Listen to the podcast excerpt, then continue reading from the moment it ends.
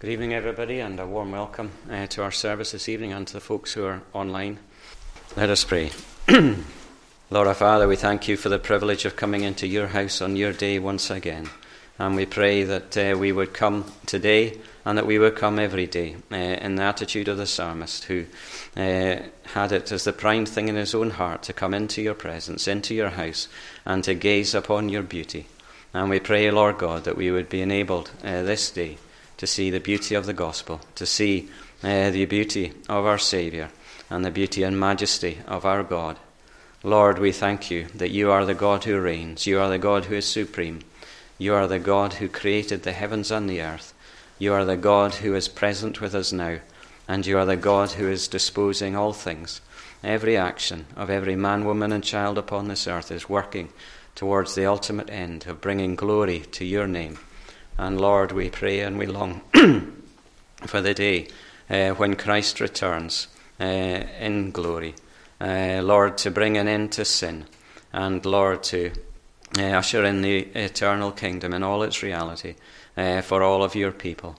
We thank you, Lord, that we are able to come because you have called us out of darkness into the light of the gospel. And we thank you, Lord, that uh, you continue Uh, to send uh, out preachers and missionaries uh, with your word to the far corners of the earth to share the glorious truth of Jesus Christ. And we pray, Lord God, that as we meet tonight, uh, that, Lord, your Spirit would be working not only here, uh, but in congregations throughout our land and throughout our world, that would display uh, the majesty and the glory of your name, and that, Lord, you would be calling uh, more of those who are lost and in the darkest of darkness, and that you will bring them into the lightness and the brightness of the gospel of Christ. We thank you, Father, that you have a perfect plan, and we pray, Lord God, that you would unveil uh, that plan to the nations, uh, to show the nations in a day when unbelief is rampant, uh, that, Lord, in fact, you are God, and that you are in control of all things. Lord, we pray for your blessing uh, upon the persecuted church tonight, and we pray Uh, that you would uphold those who are suffering for the name of Christ. We pray where they are in the uh, dark dungeons, where uh, they are suffering beatings, uh, persecution, the loss of families and homes, that, Lord, they will be able to rejoice in the knowledge that Christ is Lord and that your uh, church has not forgotten them. Lord, we pray that you would build up your cause in such places as China and Afghanistan and Iran and Iraq, Lord, where there is intense persecution. And we pray, Lord, that you would bless your people in those places and elsewhere throughout the world, uh, that, Lord, they would come to know you in a deeper and a greater way as a result of you revealing yourself through your word. Lord, we pray for our own country at this time, and we remember uh, all those who continue to work to bring uh, the current pandemic to an end. We pray, Lord God, that you would bless uh, all the medical personnel, all the carers. We pray, Lord, that you provide comfort for those who mourn for lost ones. And we pray, Father, that you would come close uh, to many and you would reveal yourself to them in their distress. We pray for wisdom uh, for our leaders, uh, that, Lord, you would enable them to see uh, the way through these difficult times. But we pray above all that you grant them spiritual wisdom, that, Lord, they may yet repent of their ways and that they may call upon your name and seek your guidance and your blessing upon what they are doing.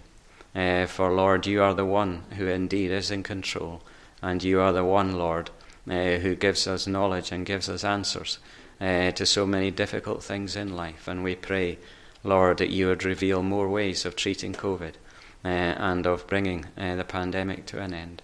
Father, we pray that you would bless those in our own community uh, who have the disease at this time, and ask that you would Uh, protect them and prevent uh, any from uh, dying. And we pray above all, Lord, that as people uh, struggle with it, that, Lord, they would indeed uh, look to Christ, uh, recognizing the shortness of life, the fact that you promise none of us another day, uh, and the fact, Lord God, that today is a day when salvation can come to any home. We pray, Lord, for those who are mourning lost ones uh, within our own community tonight. We remember again the Gunn family and pray for your blessing upon them. Lord, we pray uh, that you would strengthen and uphold them, and may uh, uh, they be able to look uh, to Christ as their salvation. Lord, we pray uh, for Ina again in hospital, and for Angus Alec, and uh, for others who may be in a similar situation. We pray that their trust would be solely in Christ, and that, Lord, uh, your presence would strengthen and uphold them in times of difficulty. And Lord, we pray uh, for each of us here now, that our hearts and our minds would be open uh, to listen to your word, and to rejoice in your truth, and to receive it into our hearts. In Jesus' name we pray. Amen. If we can turn to God's word now, and we shall read in Second Corinthians, uh, starting at chapter three and verse seven, and we shall read down uh, to the end of chapter four. Second Corinthians chapter three and verse seven. And Paul, in speaking uh, of the giving of the law, says, "Now if that ministry that brought death, which was engraved in letters on stone, came with glory, so that the Israelites could not look steadily at the face of Moses because of its glory, fading though it was, will not the ministry of the Spirit be even more glorious? If the ministry that condemns men is glorious, how much more glorious is the ministry that brings righteousness? For what was glorious has no glory now in comparison with the surpassing glory. And if what was fading away came with glory, how much greater is the glory of that which lasts? Therefore, since we have such a hope, we are very bold. We are not like Moses, who would put a veil over his face, to keep the Israelites from gazing at it while the radiance was fading away. But their minds were made dull, for to this day the same veil remains when the old covenant is read. It has not been removed, because only in Christ is it taken away. Even to this day, when Moses is read, a veil covers their hearts. But whenever anyone turns to the Lord, the veil is taken away. Now the Lord is the Spirit, and where the Spirit of the Lord is, there is freedom. And we, who with unveiled faces all reflect the Lord's glory, are being transformed into his likeness with ever-increasing glory, which comes from the Lord, who is the Spirit. Therefore, since through God's mercy we have this ministry, we do not lose heart. Rather, we have renounced secret and shameful ways. We do not use deception, nor do we distort the, vo- the word of God. On the contrary, by setting forth the truth plainly, we commend ourselves to every man's conscience in the sight of God. And even if our gospel is veiled, it is veiled to those who are perishing. The God of this age has blinded the minds of unbelievers, so that they cannot see the light of the gospel of the glory of Christ, who is the image of God. For we do not preach ourselves, but Jesus Christ as Lord, and ourselves as your servants for Jesus' sake. For God, who said, 'Let light shine out of darkness,' made his light shine in our hearts to give us the light of the knowledge of the glory of God in the face of Christ. But we have this treasure in jars of clay, to show that this all-surpassing power is from God and not from us. We are hard-pressed on every side, but not crushed, perplexed but not in despair, persecuted but not abandoned, struck down but not destroyed. We always carry around in our body the death of Jesus, so that the life of Jesus may also be revealed in our body. For we who are alive are always being given over to death for Jesus' sake, so that his life may be revealed in our mortal body. So then, death is at work in us, but life is at work in you. It is written, 'I believed, therefore I have spoken.' With that same spirit of faith, we also believe and therefore speak, because we know that the one who raised the Lord Jesus from the dead will also raise us with Jesus and present us with you in his presence. All this is for your benefit, so that the grace that is reaching more and more people may cause thanksgiving to overflow to the glory of God. Therefore we do not lose heart, though outwardly we are wasting away, yet inwardly we are being renewed day by day. For our light and momentary troubles are achieving for us an eternal glory that far outweighs them all. So we fix our eyes not on what is seen, but on what is unseen. For what is seen is temporary, but what is unseen is eternal." Amen. And may God bless this reading of his word. As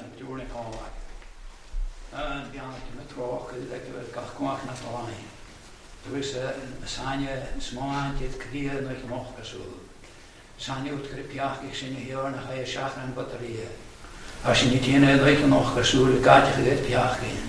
I was on tracks in here, so Gout and going to bake at Jones is a got to get Piaki. I was on tracks and we used to feel in the hood's cast to be a magai. Moshan here on a sinity and Moshan got to get Yash in the Shach and Katrich was at McTaw. agus na chaine mai gal cónaí anin ar a bheith sin go téine. Ar sin leat am hála agus an cacht rá go dheag búil go hábhar cach cad chaisne seachar an búil bú. Ceolain lein grúpt a gain trách na súr cacht lár achas ceon cacht rách go dhéile héar na sin leat am hála agus an Jesu Christus go gain agus an capaneach ik kan jongens zijn een heerlijk. Hele kwijt gaat het niet maken. Zijn nog een nachtpersooners niet geen heerlijk koning. Betoast taren heerlijk. Ze betoast kwanen. Betoast kwanen als er iets thuis. Dus niet geen kan met je een schilder beschoen. Aan de spirit zijn er veel. En dat kan het juist zijn. En je hebt behoorlijk ze bij aan bij. Kan je niet gewoon maar zijn heerlijk nacht leeft aan de bokken. Hij is schaker. En als je een koning is aan de bokken als kagaatje. Hoe zou het in God richten naar gezwaan naar je koning. Nach is nie soos en trisha klee. Het hoorst die heerne. Schijne zorg dat je is aan hoor. Al wakke zwaard je dan pastors boer. Waarschijnlijk was je niet heerne ten een vrouw. Gelkt je gerne. Je maas je nog bij gebracht door stoer.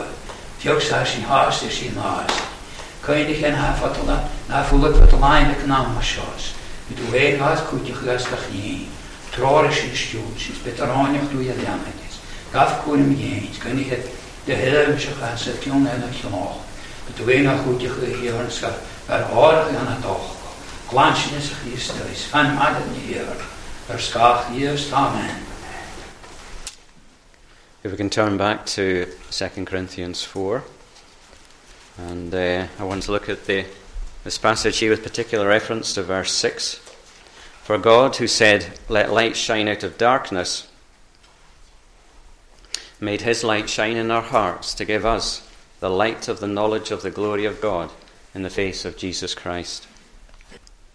God made his light shine in our hearts to give us the light of the knowledge of the glory of God in the face of Jesus Christ.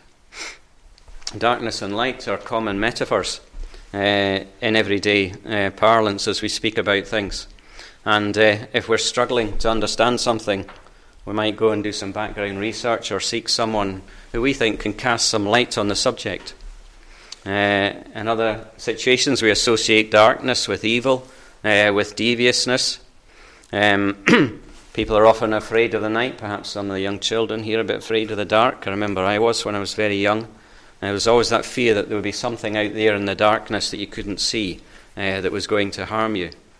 Um, for those of us who are a little bit older, Uh, you may remember the famous uh, saying by um, Anne Widdecombe about her fellow cabinet member Michael Howard, that there was something of the night about him, and it was that implication that there was something less than honest, uh, something less than upright in his actions.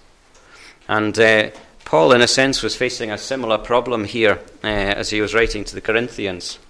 Uh, it appears there may have been some false teachers arising, Uh, who, as in other situations, were trying to turn uh, the congregation, the people, away from the teaching that Paul had, which was the gospel of Christ, uh, to something else.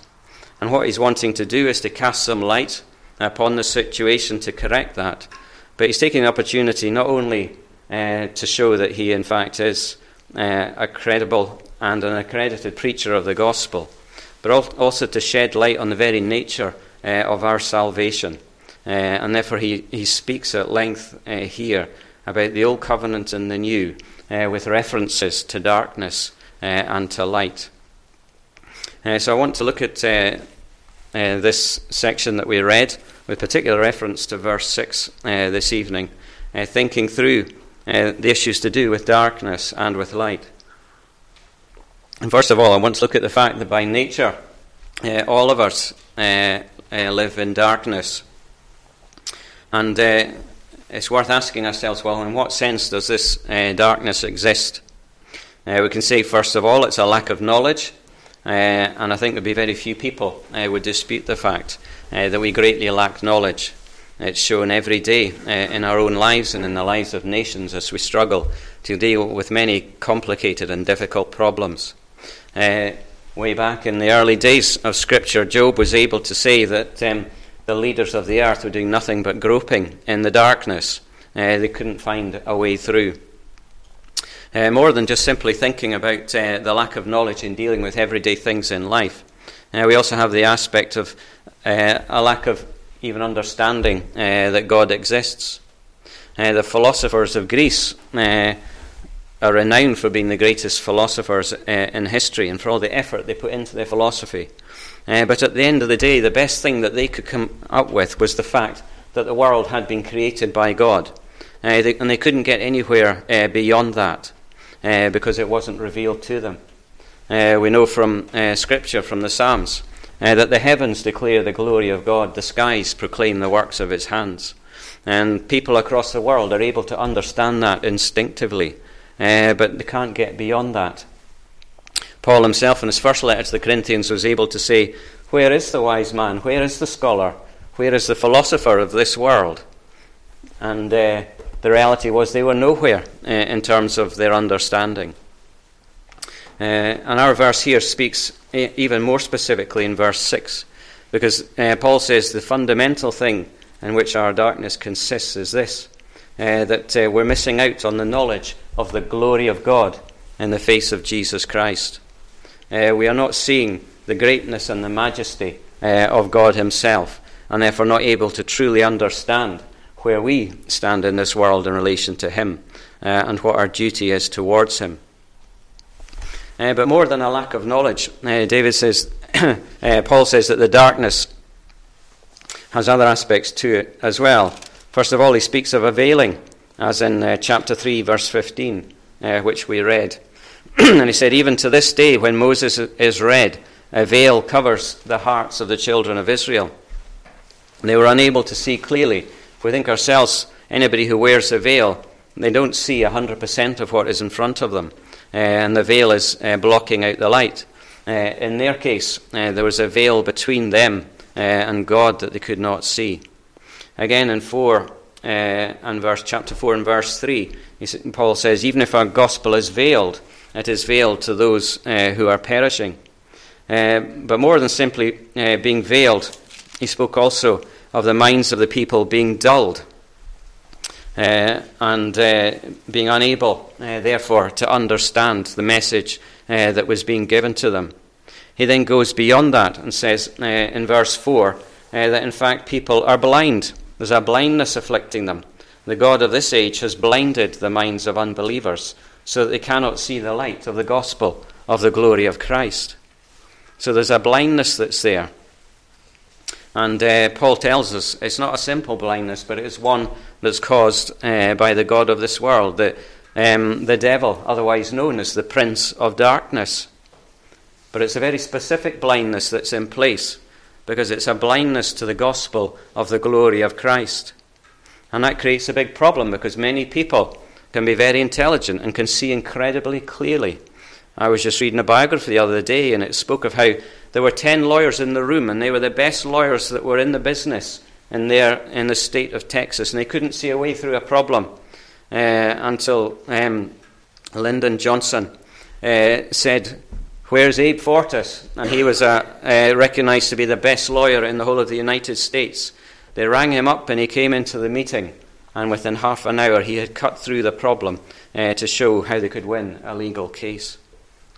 These are realities. Some people can see crystal clear in so many different areas, and yet there's that blindness there to the gospel of the glory of Christ. People can have incredible understanding of aspects of the world, and yet they're completely blind to the gospel of the glory of Christ. Going beyond that, we know from later on in Second Corinthians, uh, Paul describes the devil as masquerading as an angel of light. So not only are people blind by nature, but they don't actually know it, because the devil comes uh, to us as an angel of light, uh, telling us he's revealing more and better things to us, and yet the reality is he is actually giving us darkness. So people are blind and they don't know it. Uh, so that is a major problem uh, for poor mankind. Uh, Jesus spoke uh, on this in his Sermon on the Mount uh, in Matthew t- chapter six and twenty-two uh, to twenty-four. Uh, and he said, the eye is the lamp of the body. If your eyes are good, your whole body will be full of light. But if your eyes are bad, your whole body will be full of darkness. If then the light within you is darkness, how great is that darkness? Jesus speaking there quite clearly. If you've got bad eyes, your body is full of darkness. The light is not getting in. And if the dark, and if the light within you is darkness, how great is that darkness? In contrast, Jesus uh, stated quite clearly that he uh, is the light of the world, and whoever follows him will never walk in darkness, but will have the light of life. And we shall think further on that in a minute. Paul himself said in the, the first letter uh, uh, to the Corinthians, uh, chapter four and verse five, he talks about Christ uh, bringing his light into the situation. He says, wait till the Lord comes. He will bring to light what is hidden in darkness and will expose the motives of men's hearts. There we have uh, the reality uh, of Christ speaking into that situation. Christ, who is God the Son. And the view of God the Father uh, is made known to us in Isaiah five and twenty. Woe to those who put darkness for light, he says. Woe to those who put darkness for light. Supremely that will be in the case uh, of the Prince of Darkness himself. But to anyone else who is in the same situation of putting darkness for life, God says, woe unto you. So in summary, we can say, by nature, we are spiritually blind. We are deceived as to what is light. We can be doing wrong and thinking it's right because it seems that the light of reality is upon it. But the true reality is that there is a judgment to come uh, from God himself uh, as he looks upon what we think of as light, but in reality is darkness. That is the tragic uh, situation that mankind is in following the fall, and there is no single individual escapes from that by nature. So, man is in darkness, but the great uh, thing that we have in this uh, section of God's Word here is that God puts his light into the situation. So if we look at God's light for a few minutes, no one can make themselves to see uh, if they are blind. It's a truly colossal task uh, to try and make someone see. And the reality when it comes to spiritual blindness is that only God uh, can do it, as we see in verse six. For God, who said, let light shine out of darkness, made his light shine in our hearts to give us the light of the knowledge of the glory of God in the face of Jesus Christ. A truly colossal task, because he's comparing it to the light of creation. When God created the world, it was in darkness first of all. Uh, and then with just one word, uh, he said for the light to come forth, and it was there. And the light came. There was no light, and then it appeared. And uh, that light was needed before man uh, could be created uh, and put upon the earth. Plenty of atheistic scientists around today, but none of them, and they'll claim plenty of great things uh, for mankind, but none would claim the man himself was able to create light. Uh, we are just recipients of that light. And Paul is saying in reality uh, that the spiritual side of things uh, are much the same. But what we have here is God saying, uh, Paul saying that God made his light to shine. The light that lit up the world. And the light that lights up the world today has been created by God, external to himself. Uh, but what uh, Paul is saying here is that this light that God is shining into our hearts is intrinsic to his very nature. Uh, it belongs uh, to himself. And as John said in First John one and five, God is light. In him there is no darkness at all. We can think of God as being one hundred percent light. And that light consists in this, as we see uh, in uh, verse six, our text. It's the light of the knowledge of the glory of God. Uh, fundamental that is knowledge about God himself and knowledge of God's glory. Because if God is uh, as big and as great and as glorious as he reveals himself to be in Scripture, then the knowledge of God is that great and glorious light Uh, that should be filling our hearts. And we see uh, also in this text that it is revealed in the face of Jesus Christ. Now when we think uh, about a face, what are we actually thinking about? In reality, we're thinking about the person themselves, because the face reveals the person. If um, any of us sees a picture of uh, a couple of arms or an arm and a bit of a body or a pair of legs, very occasionally you might be lucky and guess who the The person is there, because you recognize the clothing they're wearing. But in most cases, we wouldn't have a clue uh, who we were looking at. But show them a face, and you know, if you ask the question, who is this? Your answer will be, oh, that's so-and-so. But all you've seen is the face. You haven't seen the whole body. You haven't seen the whole person. But you can tell who the person is from looking at their face. And when we're looking here at the face of Jesus Christ, it's the same thing. You can tell uh, in the terminology that he's speaking about the whole person. And uh, the face of Jesus Christ is a fascinating thing, because the person of Christ is fascinating.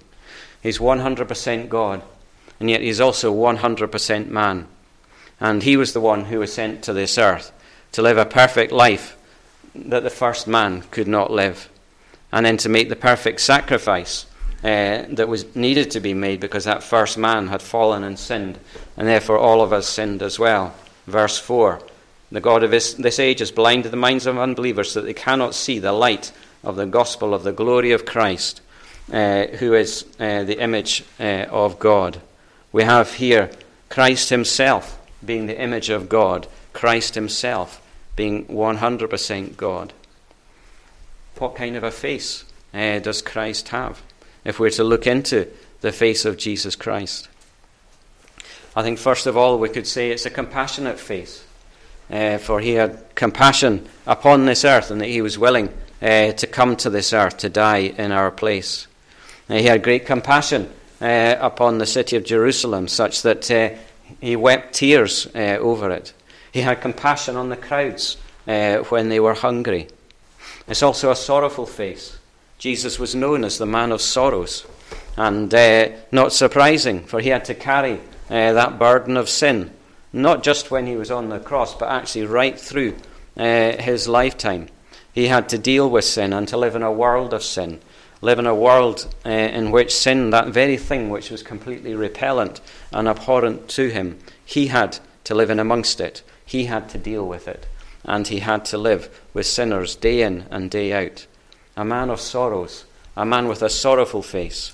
We don't read of Jesus uh, laughing at any point in Scripture, but we do read of him uh, being in a sorrowful state. And looking to the future, it will be a face that will be a face of judgment, for he will return again. And the compassionate uh, Christ will return to bring his people home. Uh, the sorrowful Christ has gone, because he's now uh, gone to glory, and he has the joy uh, Uh, that he was looking forward to, uh, of having accomplished his Father's will, and the joy of being back uh, by his Father's side. But the Christ who will judge is the Christ who is yet to come. And uh, the Christ who judges and comes and finds darkness in the world must do away with that darkness, so his light uh, will be supreme. There's some aspects of the face of Jesus Christ. I suspect if we wanted to, we could spend a lot longer thinking about his face, and uh, better people than me could preach many a sermon on it, I'm sure. But that light uh, of that knowledge uh, of God in the face of Jesus Christ, it shone and it sent into our hearts. So it's not just a head knowledge. God isn't just asking us to say, yes, that sounds like a good gospel you have there, and nodding our heads to it. Uh, the reality is that knowledge is an important part of it. Uh, but uh, Paul, in writing to Colossians, spoke of being renewed in knowledge in the image uh, of our Creator. Christ himself is the image of God, and we are being renewed in that image. In effect, uh, his people are being made uh, like Christ. What are some of the elements uh, that make up the image of God? What is it uh, that uh, is happening uh, to us in being made conformed to Christ, in being remade in that image of God? The first thing, as we've already been discussing, uh, is the knowledge of God. Uh, quite clear from our text uh, that the knowledge of God is an extremely important element. Adam was created with the knowledge of God, and when he fell, he lost that knowledge. Uh, he no longer knew how to deal with God, and therefore he hid until God came and sought him out. Christ came, and he had that knowledge of God. And uh, he had that knowledge of God in perfection. And even though in his human nature he had to learn at each stage as he grew in his knowledge and his understanding of God, his knowledge was perfect. And for each of us, the light of the gospel of the glory of God, as it is shone into our hearts, enables us to look at Christ and to realize more and more who God is and uh, his nature of holiness and righteousness, and uh, his nature of love in sending uh, his Son to die for our sins. A second element is righteousness. Uh, the writer in Ecclesiastes said, God made man upright, but he has gone after many schemes, gone searching out many schemes. Job, uh, the book of Job introduces us by telling us that there was no one who was more upright uh, than Job. And the idea of being upright is straight as opposed to crooked and bent. Job uh, was a righteous man. Jesus uh, was the ultimate uh, righteous man. And each and every believer is made righteous in Christ. That righteousness which Adam lost is restored with the shining uh, of the light of the gospel into the heart of his people. And a third key element is that of holiness. Holiness of heart and holiness of life. Uh, as um, God's people are set aside to live a different life. God is holy, and so therefore his people are to be holy. And uh, because God is holy, when he puts his light into somebody's heart, that process uh, of sanctification starts immediately, and it continues uh, throughout their life, that they might be more and more like Christ. Writing to the Ephesians, Paul said uh, that we're created to be like God in true righteousness and holiness. Adding that uh, to what he said to the Ephesians about being recreated in the knowledge of the image of the Creator, we have these three elements: the knowledge of God, righteousness, and holiness. That was summed up in um, the Shorter Catechism. Uh, how did God create man? God created man, male and female, in knowledge and righteousness and holiness, and having dominion uh, over the creatures. That is what it is to be made and recreated in the image of God. And those key elements are all there Uh, in each and every individual. And that light uh, of God which shines into our hearts is what reveals the knowledge of the glory of God to us. So we've looked at the darkness uh, that we are in by nature, uh, and we've seen here God's light very briefly coming in uh, to the, the lives of believers. But there's a remarkable third element uh, that we see in this passage here, and that is our light, or rather us reflecting God's light. There is a transforming power in God's light which is revealed in uh, verse eighteen at the end of chapter three. And we who with unveiled faces all reflect the, God, the Lord's glory, we are being transformed into his likeness with ever increasing glory, which comes from the Lord who is the Spirit. What a marvellous uh, and amazing truth that is. Uh, the reality Uh, of the transforming power of God, the light of his glory uh, coming into the lives of his people and transforming them into his likeness, so that they have an ever increasing glory. And the effect of that is it changes uh, the way his people live and think and act, because they have God's righteousness in their heart and they have God's holiness in their heart. Now we see Paul expressing that from verse two onwards. Uh, and he's specifically mentioning various things in relation to his own ministry and how he goes about it, but they are just as applicable to any of us ordinary believers uh, in thinking about how we should act in this world. Um, the, the light of that gospel of the glory of Christ has completely changed Paul, and his will and his actions are completely different to what they were. So he's able to say that he has renounced secret and shameful ways. He could say that there's no longer uh, any distortion of the truth. Uh, and he can say in verse five that he doesn't preach about himself, but he points to Christ. Uh, and he also describes himself as a servant uh, for, of, of Jesus. Not only a servant of Jesus, but your servant, speaking uh, to the people to whom he was writing. And here we have that image of genuine gospel ministry. Uh, Those who will preach the word, who will not distort God's word, uh, who will not miss out chunks of God's word, who will not add in uh, their own beliefs that are contrary to God's word, and uh, who will not try devious man- means of any manner uh, to try and persuade people uh, to become a Christian. If you try that, what kind of Christian are you going to get at the end of the day? Paul was able to demonstrate these things in his ministry, and in reality for each of us, as believers, we should be the same. No secret ways, no distorting uh, God's word. Each of us should be a servant instead of trying to make a name for ourselves. And each of us should be serving God's people because we are servants of Christ. And uh, Paul, in that sense, was acting very much like Christ himself. Uh, and in doing so, uh, he was showing God's glory uh, at work in his own life. Jesus actually said to his disciples in the Sermon on the Mount, "You are the light of the world." And then again he said, "Let your light shine before men so that they may see your good deeds and praise your Father in heaven." It's a massive challenge there for us if we confess the name of Christ today. And we have to ask ourselves, how bright is our light? How much of God's glory do we reflect in our own lives? Are we shining brightly for Christ, or is that glory something from the past and it's fading away in the same way that uh, the glory that was on Moses' face faded away over time till he could take that veil off and nobody would notice anything because he had been some time since being in the presence of God? The reality for all of us, I'm sure, is that whatever the world sees about uh, of Christ in us is far too faint. And that comes because we do not spend enough time looking into the face of Jesus Christ, spending enough time with Jesus himself, and spending enough time uh, with his Father in prayer and delighting uh, in his presence.